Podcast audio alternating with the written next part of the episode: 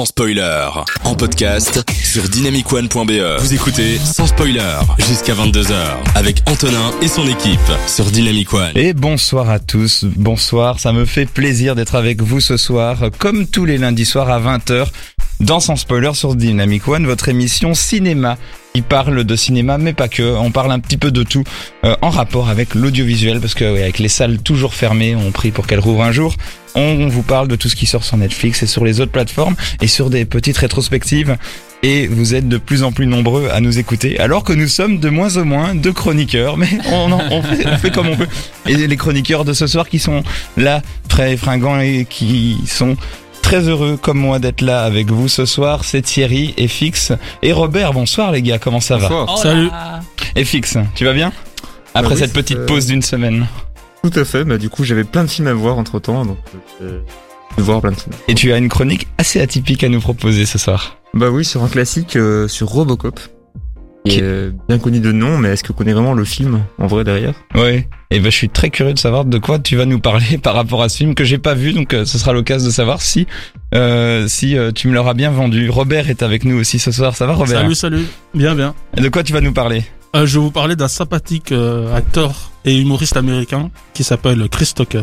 Ok, connais pas du tout non plus. Euh, en tant qu'animateur, je suis vraiment pas, de- j'aime pas trop le cinéma, donc c'est pour ça que que, que je, je compte beaucoup sur vous. Et Thierry est avec nous aussi ce soir. Il va nous parler des dessous du cinéma comme d'habitude. Ah bah oui, je vais vous raconter comment qu'un qu'un très grand monsieur du cinéma il fait ses films.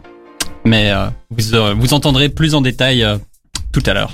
Oui, là tu nous teases vraiment parce que à chaque fois les dessous. de- En fait, Toujours. toi tu peux toujours te rapporter sur le titre en fait. Et Et puis, voilà, après, voilà. Et puis après vous vous débrouillez et vous verrez, il y a la magie qui va opérer. Encore un beau programme ce soir et vous pouvez toujours réagir sur les réseaux sociaux. N'hésitez pas à réagir sur dynamicone.be, l'application Dynamic One, Facebook, Twitter, Instagram et on réagit, ça nous fait plaisir car vous êtes toujours très nombreux et c'est toujours un bon moment ensemble. Donc réagissez beaucoup ce soir, je pense qu'il va y avoir encore plein de belles surprises et en attendant, on s'écoute un petit euh, Joey Curry et un Stromae, petit classique et on se retrouve juste après pour la chronique des fixes. Merci d'être avec nous sur Dynamic One, à tout de suite. Le lundi soir, entre 20h et 22h, Dynamic One passe en mode cinéma dans Sans spoiler. Merci d'être avec nous dans Sans Spoiler sur Dynamic One. C'est votre euh, émission cinéma et FX va nous parler de Robocop. Tout à fait. Donc si je vous dis film d'action culte des années 80-90, vous devriez penser directement à Terminator, Rambo, Die Hard ou Robocop, dont le design iconique est devenu emblématique de cette époque du cinéma. Vous ne voyez pas ce robot humanoïde tout gris avec une fente rouge pour les yeux et un pistolet un peu futuriste. Robocop, c'est lui. Et il n'était pas trop destiné à le devenir d'ailleurs. Robocop est à la base un homme dans le coma, ressuscité pour fusionner avec une machine dans le cadre d'un projet pilote visant à créer une armée de super policiers qui détecterait toutes les infractions et ne faillirait jamais. Nous sommes en 2043 à Détroit, et ce projet est lancé par l'OCP, l'Omni-Cartel des produits, une immense entreprise en charge de la police de la ville, mais aussi productrice de robots et d'armes en tout genre. Cependant, Détroit est ravagé par les crimes en tout genre, et en vue d'augmenter la valeur de leur future construction immobilière, l'OCP veut donc purger la ville de tout crime avec ce nouveau projet de police robotique. Robocop va donc écumer la ville à la recherche de criminels à corriger. Oui, parce que Robocop ne fait- pas trop dans le détail. Il détecte le crime, menace le criminel, et si celui-ci n'obtempère pas directement, pan Et il se retourne juste après pour chercher de nouveaux criminels. Mais bien qu'il soit très performant, il va commencer à se poser des questions sur son ident- identité. Et c'est un thème très bien abordé par le film et que je ne vous spoilerai donc pas, mais ça donne un vrai fil rouge. Et ce qui est drôle avec ce film, c'est le contraste entre ses scènes d'action et sa violence très crue, avec un contexte et une histoire parodique et cynique, qui critique au fond la violence, la corruption, le traitement de l'information par les médias, et même le fascisme. Mais quelqu'un qui rechercherait, re- rechercherait pardon, justement un simple film violent y trouverait tout à fait son compte aussi. Le film avait en tout cas divisé à l'époque, certains y voyant un pamphlet contre la police, d'autres au contraire un, un éloge des politiques sécuritaires et de répression. Il Ouais, donc c'est plus politique qu'on ne le croit en fait. il il est en tout cas euh, clair que malgré son ton satirique, le film est plus nuancé et intelligent qu'il n'y paraît. Ok. Et la question qui fâche pour les films d'action de l'avant-image de synthèse, est-ce que les effets spéciaux sont- ne sont pas trop ridicules ou kitsch en 2021 Étrangement, non. Les combats sont assez gore, mais c'est une violence exagérée, et leur manque de réalisme ne sont donc pas et, et même amusants. Et certains effets spéciaux sont réalisés en stop motion pour les scènes avec des gros robots, et le rendu est encore très propre, bien qu'on voit un peu les ficelles derrière. Alors que ça date de quelle année? 87. Ah oui, quand même. Du coup, même sur le plan action, le film tient encore tout à fait la route, et dans l'absolu, je pense que c'est un film culte qui mérite vraiment d'être vu encore aujourd'hui pour ce qu'il a amené à l'imagerie du cinéma, et aussi pour son propos. Toujours intéressant. Et un petit mot sur ce qui est devenu de la licence Robocop. Il y a eu ensuite deux suites, Robo- Robocop 2 et 3 quelques années après, puis un remake intitulé Robocop en 2014. Mais un nouveau film est en préparation et il s'agira de la suite directe du premier Robocop de 87 qui euh, passera directement les 2 et 3 avec le même acteur dans le rôle de Robocop. Et oui, c'est un peu compliqué dit comme ça, mais voilà. Et du coup, bah, je pense, je suppose qu'après la pause, on parle de... Ah, mais c'est super, euh, super, euh, super tentant. C'est- ça a l'air d'être plus film d'auteur que certains films d'auteur quand on parle. Ça a l'air de vouloir euh, quand même faire passer Bah, un message. C'est un film d'action avec un vrai propos, euh, effectivement politique, mais aussi avec une, un vrai visuel qui le distingue, enfin qui est original pour l'époque euh, et qui est bah, devenu vraiment iconique. Ouais. Donc, et je pense que c'est pour des raisons et c'était- c'est pas juste que c'est bien marketé, c'est un film qui a vraiment des qualités. Trop bien. Trop bien. Thierry, tu l'avais déjà vu ce film? Ouais, ouais, je l'ai vu, euh, je l'ai vu il y a quelques années, mais, mais, mais pas il y a si longtemps que ça. Et euh, alors, j'ai trouvé extrêmement violent. C'est vrai qu'on est dans euh, cette violence des années 80 où euh, le sang explose comme dans l'arme fatale et tout. Et je sais que pour moi, c'était ouais, c'était pas trop mon truc. Mais euh, j'ai senti, euh, j'ai senti que le film était assez engagé. Il y avait une scène à laquelle euh, j'ai assez bloqué. C'est le moment où on présente le robot euh, devant ce, ce parterre de, de, de, de type en costard là. Mhm. La mise en scène, elle faisait un truc bizarre où le robot était juste devant la tête de la femme, tu la voyais pas. Il y a un truc très space. J'ai pas trouvé euh, si c'était un propos euh, féministe ou exactement le contraire. Mais il y, a- il y avait quelque chose de, de, de, de clairement maîtrisé au niveau de la mise en scène et tu te dis mais qu'est-ce qu'il essaie de me dire en fait? Je me, je me souviens. Chouette. Ouais. Chouette. Robert, toi aussi? Euh, oui, mais moi, ça fait assez longtemps que j'ai plus vu le film, donc euh, j'ai pas beaucoup de souvenirs.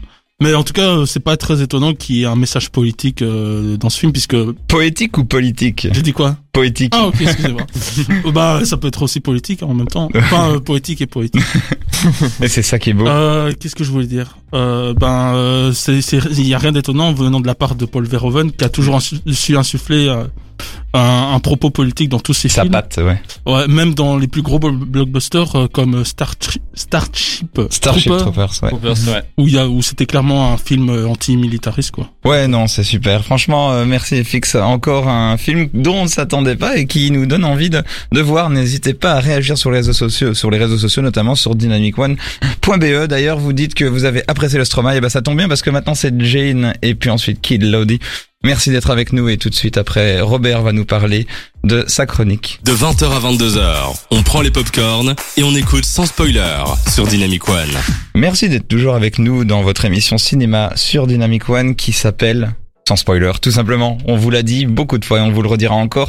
Il y a personne, c'est comme ça qui s'appelle sur euh, les commentaires, qui dit euh, It's gonna be alright sur Dynamic One ou qui est encore super fan du Stromae qu'on a passé il y a quelques instants. Merci d'être avec nous et n'hésitez pas à réagir. J'avais annoncé Robert, mais c'est mon émission, je fais, je fais ce que je veux. Ça va être à Thierry de faire sa chronique sur les dessous du... C- Ouais, non mais... Ah, Voilà, j'en ai rien à foutre. Allez, vas-y. Ok, très bien. Eh ben alors aujourd'hui, ben moi je vais vous faire une confidence. Hein. Euh, J'ai écouté tous les replays des émissions euh, qu'Antonin a mis en ligne sur dynamicone.be et euh, je, me suis, bien. euh, je me suis vraiment fait chier en m'écoutant, hein, comme vous l'avez dit.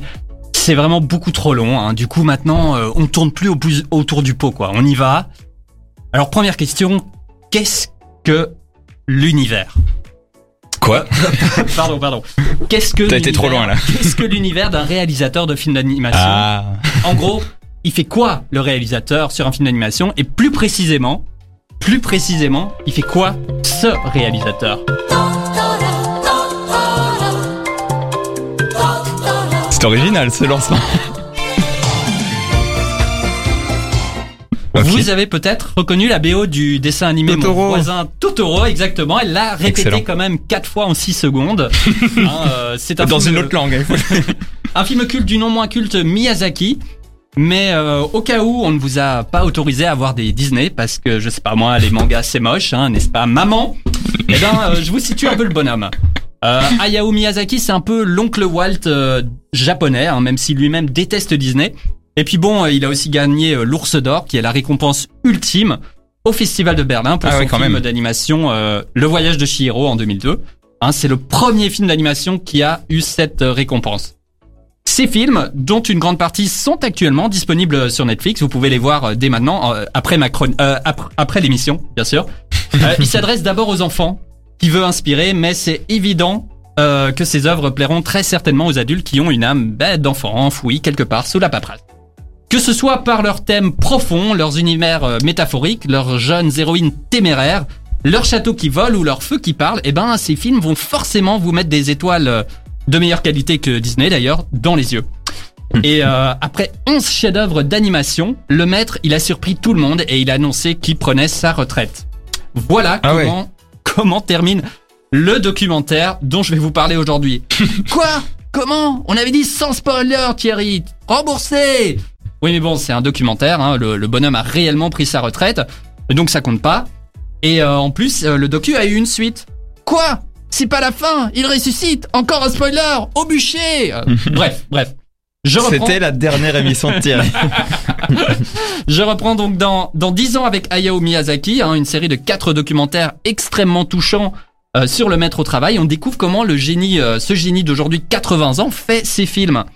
Au travers de la production de trois longs métrages des studios Ghibli, on découvre ce que ça signifie réellement d'être réalisateur de films d'animation parce que ça a quasi rien à voir avec la fiction normale. Hein, par exemple, 5 secondes d'animation, hein, genre le temps qu'il me faut pour me curer les narines.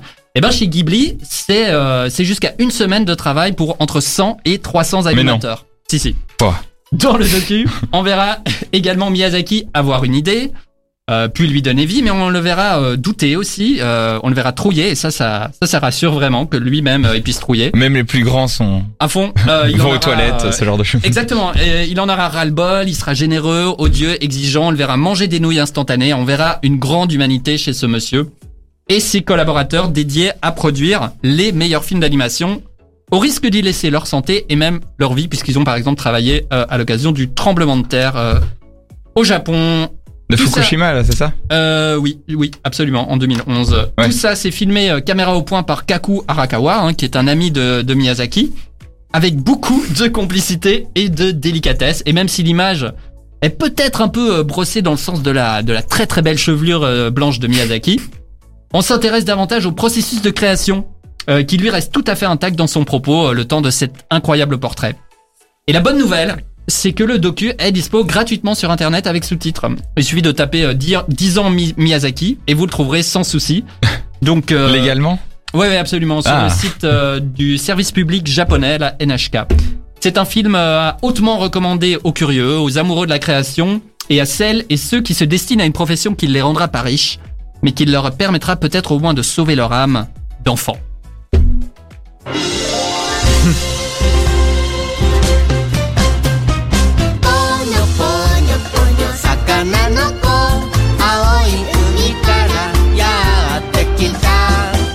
C'est la musique de Pogno, ça, c'est ça Waouh, tu es trop fort C'est peut-être parce qu'il dit Pogno. Il est, il est très prévisible hein, dans ses, dans ses films. En fait, il dit le nom du personnage principal, qui est le titre du film, et tu trouves le titre facilement. Prévisible, manichéen sont des mots qui sied parfaitement au propos, oui. Oui, surtout euh, venant de Miyazaki. Non, euh, blague à part, merci Thierry pour cette chronique encore super intéressante. Kid Noise et Miley Cyrus dans la suite de l'émission. On parle de ça juste après. Merci d'être avec nous sur Dynamic One. Le lundi soir, entre 20h et 22h, Dynamic One passe en mode cinéma, dans Sans Spoiler. On kiffe d'être avec vous ce soir dans cette émission. On parle cinéma. On a eu de trois belles chroniques déjà avec FX et Thierry. Et Thierry, tu nous as fait une chronique super intéressante sur Miyazaki. Miyazaki qui a eu combien d'années de carrière finalement? Beaucoup hein, quand même. Ouais, beaucoup, hein, et euh, le documentaire en parle très très bien, puisque avant d'avoir fait des longs métrages, il a commencé comme, euh, comme animateur. Et euh, enfin, Ah, comme il, a, beaucoup. il a grimpé les échelons, quoi. Il a fait... euh, Mais justement, si avant, je pense qu'il a aussi, aussi été mangaka, parce qu'il a fait d'abord ce, ce manga Nausicaa, puis il est passé sur. Mais même avant ça, il avait déjà réalisé euh, un premier long métrage que, que personne ne connaît, Ah, qui n'a pas eu euh, le, succès escompté euh, en salle. Le film euh, Lupin, c'est bien ça, je crois. hein. Enfin, euh, un film tiré de la série Lupin. C'est ça? Aidez-moi. Je, C'est vrai, je ne sais pas du tout. pas du tout de Ah, quoi là- tu parles. Attends, là ça part dans tous les sens. Qu'est-ce que tu veux dire sur Lupin Non, mais c'est le premier film réalisé par Miyazaki, non? Il a fait Lupin. Ah, non, c'est... non, Lupin 3, enfin, en fait, c'est une adaptation japonaise euh, de Oui, je vois. Arsène Lupin. C'est possible du coup. En tout cas, c'était un truc d'action et euh, la manière dont il a mis en scène, euh, euh, dont, dont il a animé en fait ces, ces scènes d'action, elles étaient un peu révolutionnaires pour l'époque. Et il a toujours été. Ce qui est hyper intéressant dans son film, c'est qu'on voit. euh, c'est qu'on voit à quel point pour lui c'est important que les personnages aient l'air vivants. Et donc en fait il révise chaque image du storyboard. Euh, non, chaque image d'animation, chaque image passe par lui. Toutes les images de Ah, contrôle fric, quoi, vraiment. Contrôle fric, absolument. Mais après, tu vois ce qu'il fait et c'est nécessaire. Mais on insulte de la vie à tous les plans, c'est un truc de malade. On est d'accord que dans pour de film, c'est 24 à 30 images Ouais, par seconde. On est tout à fait d'accord. Ouais, mais les images, c'est des Picasso à chaque fois, j'ai l'impression qu'il faut faire. Euh, C'est Et en fait, euh, c'est on, ambitieux. on parle aussi de, de, de son fils euh, qui a fait euh, un film que vous connaissez peut-être qui s'appelle Les Contes de Terre-Mère, aussi pour le studio Ghibli. Ok.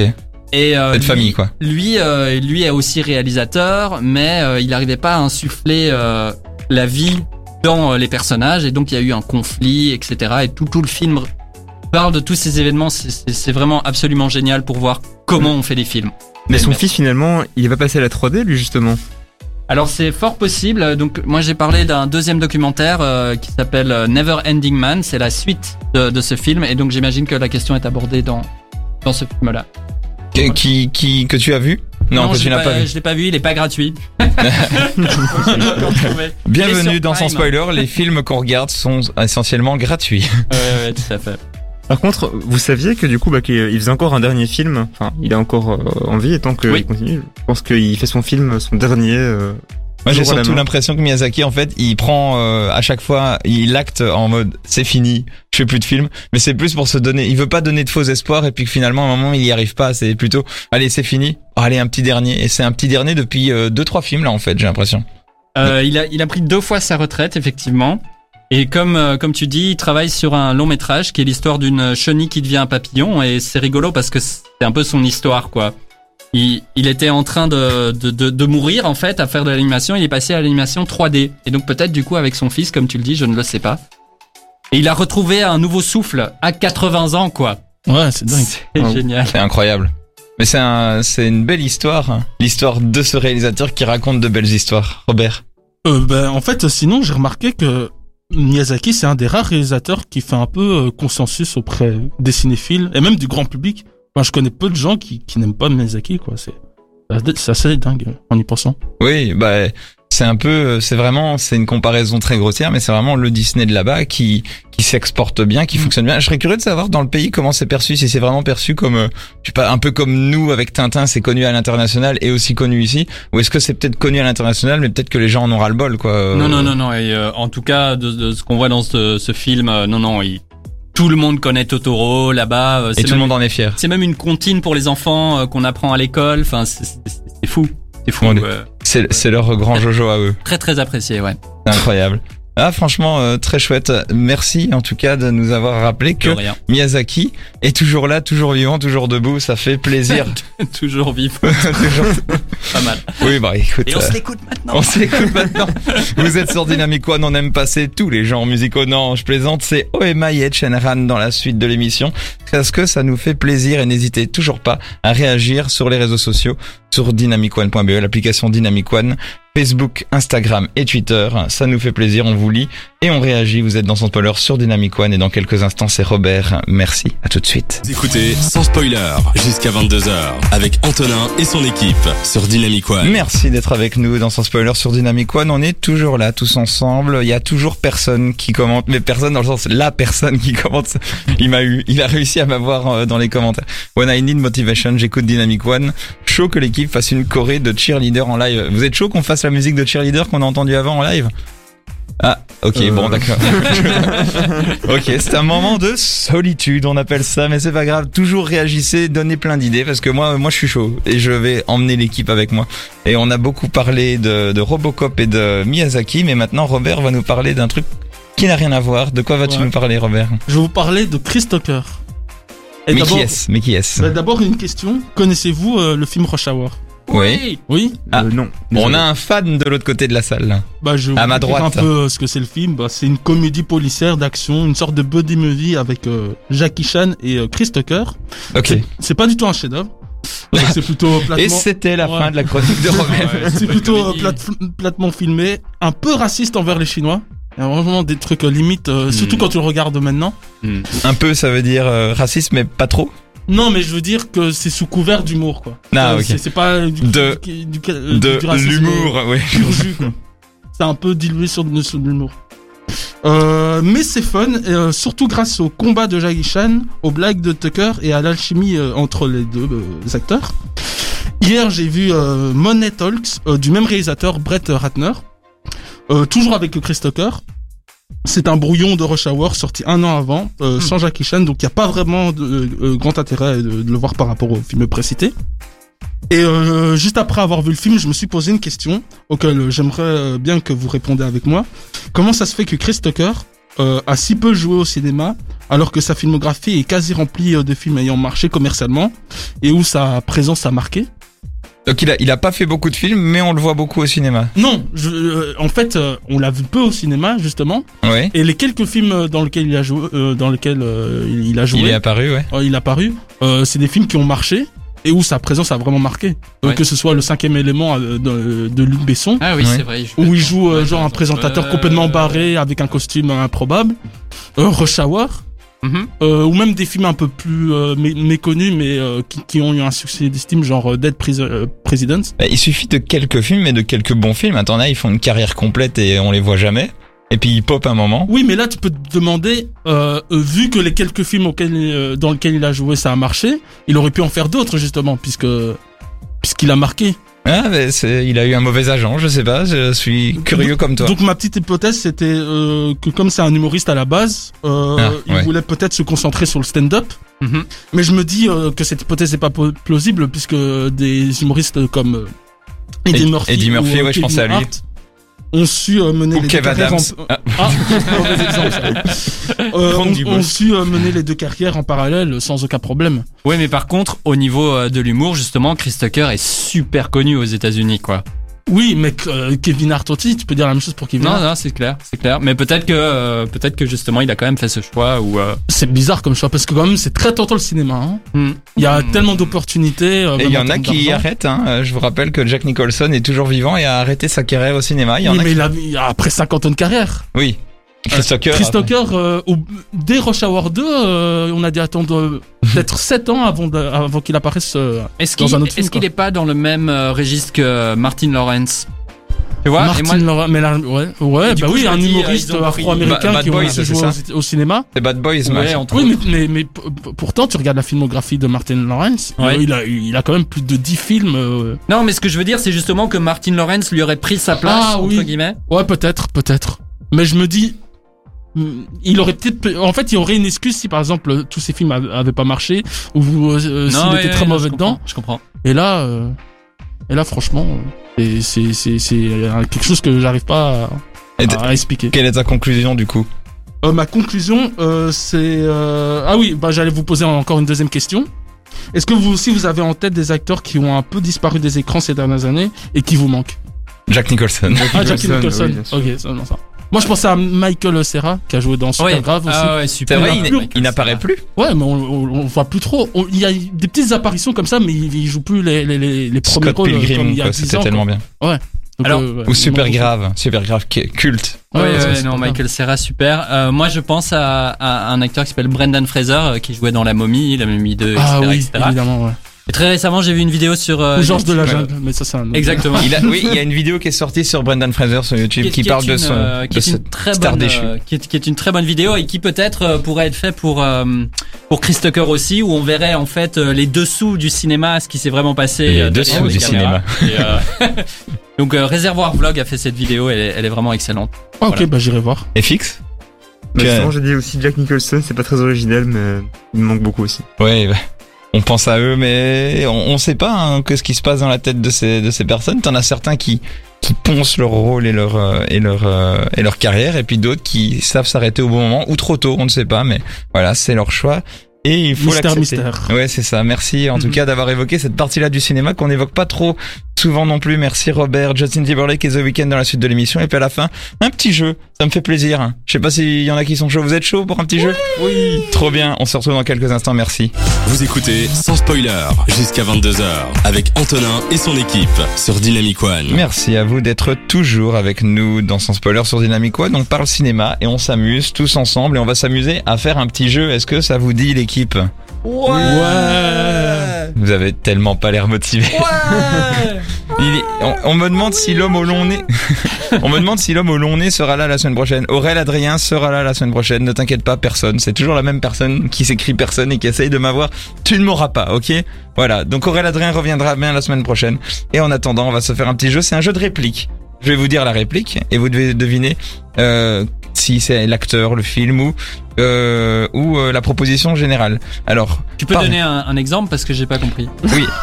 Je vais te donner un exemple. Par exemple, si je te dis cette réplique, il s'appelle juste Leblanc. Ah oui. Ah bon? Il a pas de prénom Le dîner. Le Je viens con. de vous le dire. Alors oui, le dîner de con, mais la proposition c'est de dire quel est le nom de la personne dans la réplique qui est citée. Est-ce que c'est Monsieur Ah oui. Pilon? Est-ce que c'est Monsieur Pignon? Est-ce que c'est Monsieur Piron? Ah, Mais c'est Pignon. sans les propositions, s'il te plaît. Euh, pour une question comme ça, en tout cas, je crois qu'on aurait tous. Oui. Attends, là je vous en ai fait un facile. Alors attention à la réplique suivante. Fou ça fait de l'ail. Mon camarade il fait de l'ail.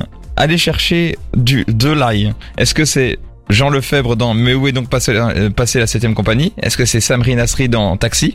Ou Gérald Rinaldi dans Les Charlots contre Dracula? Euh, le Premier. premier. Le premier. Bravo, vous avez l'air d'être super calé. Vous avez, et vous avez raison, c'était bien Jean Lefebvre. Le suivant. Euh, Est-ce que euh, je vous mets en cause du souci, hein, Monsieur Milan Quel chanteur prononçait cette phrase dans ce film culte? Je vous en cause du souci, hein, Monsieur Milan? Est-ce que c'est Yves Montand, Jacques Brel ou Michel Sardou dans L'Emmerdeur? Jacques Brel. Ah, Jacques Brel. Bravo, c'est L'Emmerdeur. Jacques. Oui, mais oui, c'est Jacques Brel. Bravo, un point pour FX. Ah, celle d'avant, elle comptait pas. Oui, c'est alors septième. Ouais, vous êtes, vous étiez Ouais, tous tellement mauvais. Hein, c'est ça. En tout cas, personne a mis la septième compagnie. La Ah oui, personne qui s'appelle personne a mis la septième compagnie. Bravo à toi. Euh, qui dit cette réplique dans la traversée de Paris? Jambier, 45 Polivo, je veux 2000 francs, Jambier. Est-ce que c'est lui de Funès, Bourville ou Jean Gabin? Je- Euh, Jean Cabin. Tu dis Jean Gabin? Bourville. Bourville De finesse. Allez, une chance sur trois. Parfait, c'était Jean Gabin. Un point Ah, pour euh. Rabert, un point pour FX et pas de point pour Thierry parce que voilà. Alors, euh, attention, dans les tontons flingueurs, je vais lui montrer qui c'est Raoult. Aux quatre coins de Paris, on va le retrouver éparpillé en petits bouts façon puzzle. Moi, quand on m'en fait trop, je correctionne plus, je dynamite, je disperse. Est-ce que le troisième c'est je ventile, j'écrabouille ou j'écartèle? Je ventile. J'écrabouille. Gentil. Eh bien, c'était je ventile. Bravo. Yeah. Allez, on donne le point à Thierry, comme ça tout le monde a gagné. Ouais, tout le monde a gagné. Alors, le suivant, dans la soupe aux choux. Quelqu'un dit, mon eau, elle a une température de haute précision pour le perniflard. Si c'est trop froid, ça te tranche le ventre. Mais là, ça te descend dans les boyaux comme la rosée du matin sur les feuilles. Est-ce que c'est Galabru, Marais ou Carnet qui dit ça Galabru, Ma- donc Michel Galabru, Jean Ga- Marais ou Jean Carnet Carmet, Carmet. C'est Jean Carmet. Bravo. Bien joué, Robert. Bien joué. C'est le seul acteur des trois qui, qui joue dedans. hein. Oh. ah bah oui. En fait, c'est pour ça que tu gagnes, c'est juste par, euh, par déduction. Alors, dans euh, cette phrase est prononcée par Thérèse dans Le Père Noël est une ordure. Laquelle est prononcée? Évidemment, alors, ça dépend, ça dépasse. Ou, mais bien sûr, c'est un gilet. Ça a des trous plus grands que pour les bras. Ou, c'est fin, c'est très fin, ça se mange sans fin. Euh, troisième. Le troisième, bravo Thierry. Et nous avons une égalité entre Thierry et Robert et FX qui est un point derrière. Peut-être ce point sera décisif. Euh, dialogue Pour entre refaire une égalité. Alors attention, dialogue entre Michel Blanc et Gérard Lanvin. J'ai été attaqué par des renards tout à l'heure. C'est normal, c'est la saison. J'ai du mal à parler parce que les dents poussent. Est-ce que c'est dents Viens chez moi, j'habite chez une copine. Marche à l'ombre ou grosse fatigue Marche à Grosse l'ombre. fatigue. Marche à l'ombre. Marche à l'ombre. Viens Grosse chez moi, fatigue. Ah, j'ai non, non, non, non, toi tu as, Oh. attends, toi tu as dit marche à l'ombre, toi tu as dit. Grosse fatigue. Et toi Le troisième. Le troisième, euh, grosse fatigue. Eh bien, c'était marche à l'ombre. Bravo. Ah, bien joué, Robert. Robert confirme. Robert montre qui est le boss. Bravo Robert. Un petit mot pour On ta est là, on est là. Merci. Eh bien voilà, c'était euh, le petit jeu des répliques. Répliques françaises et anciennes et classiques. Mais c'est toujours ça qui, qui fait plaisir. Vous avez été beaucoup à réagir pendant le, le jeu. Euh, marche à l'ombre. Oui, la réponse vient d'arriver après. euh, voilà, malheureusement les délais. Il faudra qu'on trouve une solution pour les délais, pour que le public puisse jouer avec nous. Merci d'avoir été avec nous dans Sans Spoiler sur Dynamic One. C'était encore une super émission. Moi, j'ai beaucoup kiffé d'être là avec vous. J'espère vous aussi. Et on va se quitter avec Grand Corps Malade qui chante la chanson non essen- euh, pas essentielle. C'est de circonstance pour l'instant avec les cinémas qui ferment. On se quitte là-dessus. On se donne rendez-vous lundi prochain, même heure, même endroit, 20h dans Sans Spoiler sur Dynamic One. Ciao à vous et à bientôt. Ciao, ciao. Ciao. Sans spoiler, en podcast sur dynamicone.be.